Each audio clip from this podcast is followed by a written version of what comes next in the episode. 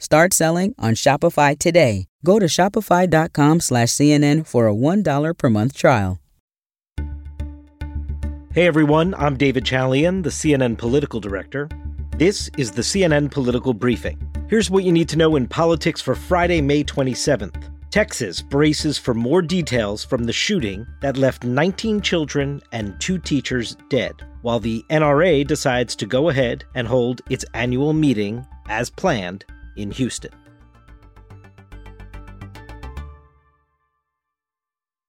More details are now coming out after that horrific shooting at Robb Elementary, where many questions continue to mount about the law enforcement response that day. The director of the Texas Department of Safety, Steven McCraw, gave a press conference today that got heated at times. It's still a preliminary investigation, of course, but McCraw broke down the current timeline of police actions and 911 calls. McCraw said 19 officers waited in the hallway outside the classrooms, waiting to enter where the suspect was barricaded, because they thought he was no longer actively shooting.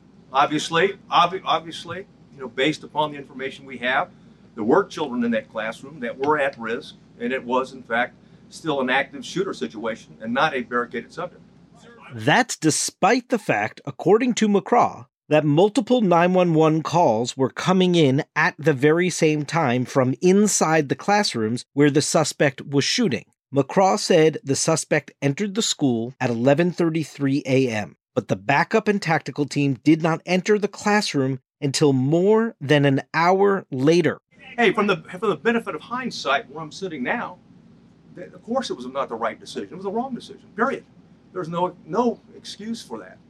This is drastically different information than was initially provided. That is not all that rare in these circumstances. But this information now is showing just huge errors in the way law enforcement responded. And so this conversation is going to continue and how the community, the survivors, the relatives and loved ones of the victims are going to deal with this new information about the mishandling of it. You know, having the official himself say wrong decisions were made. This is now going to be an everlasting part of the legacy of this horrific event. And of course, the stories are continuing to come out from survivors. One girl told CNN that she covered herself with the blood of her dead classmate in order to play dead as a mechanism to try and survive. Another survivor, a 10 year old boy named Jaden, tells CNN he's afraid to go back to school. Because I don't want anything to do with another shooting and me in the school. And I know it might happen again, probably. Remember, parents showed up that day waiting outside the school, being told by police they couldn't go in and get their kids because it was too dangerous.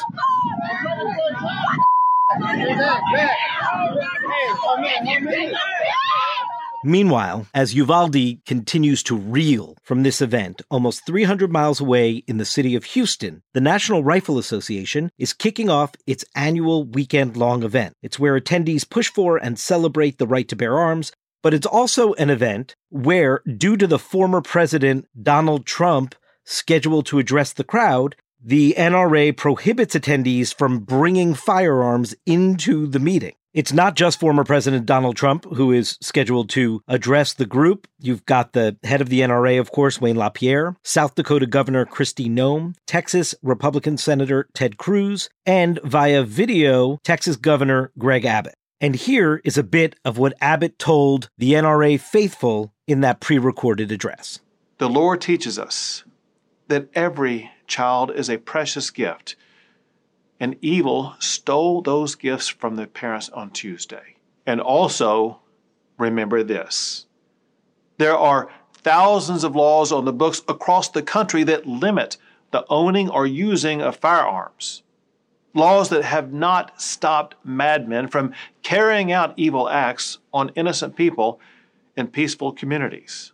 Houston's mayor, Sylvester Turner, told CNN the event could not be canceled for contractual reasons. He said again today on CNN that elected officials shouldn't go.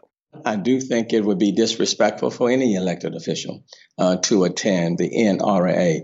When a few days ago they were extending their prayers and condolences to these families, and then to immediately in the same week to go to a conference that is promoting guns, I think would be disrespectful and quite frankly shameful. Texas Lieutenant Governor Dan Patrick, Texas Senator John Cornyn, and Texas Congressman Dan Crenshaw, all Republicans, have said they're not attending in the wake of the shooting in Uvalde.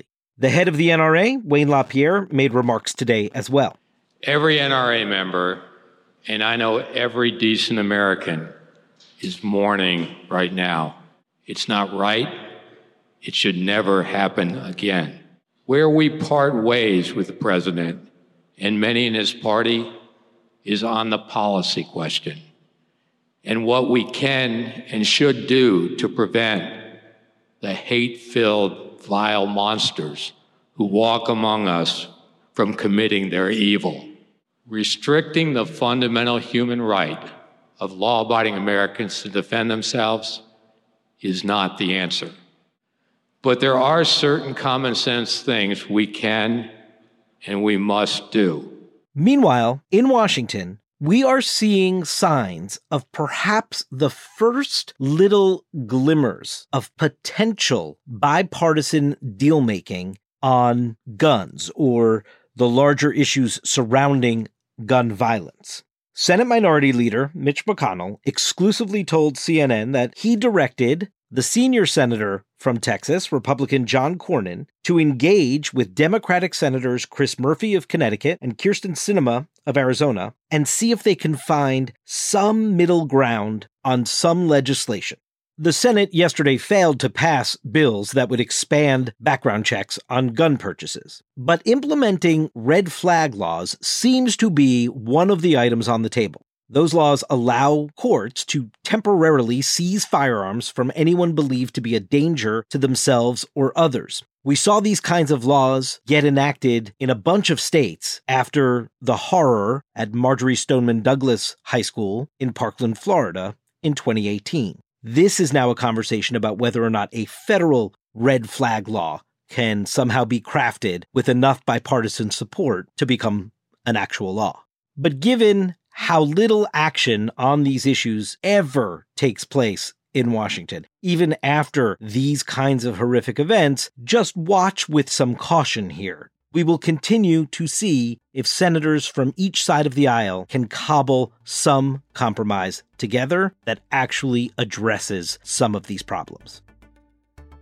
That's it for today's political briefing. Thanks so much for listening. And please take a moment and be sure to follow us wherever you get your podcasts. I wish you all a happy and meaningful Memorial Day weekend. CNN Political Briefing is a product of CNN Audio. Megan Marcus is our executive producer. Greg Peppers is our supervising producer. Mohammed Darwish is our senior producer. Our episodes are produced by Krista Bow and Anna Sterla.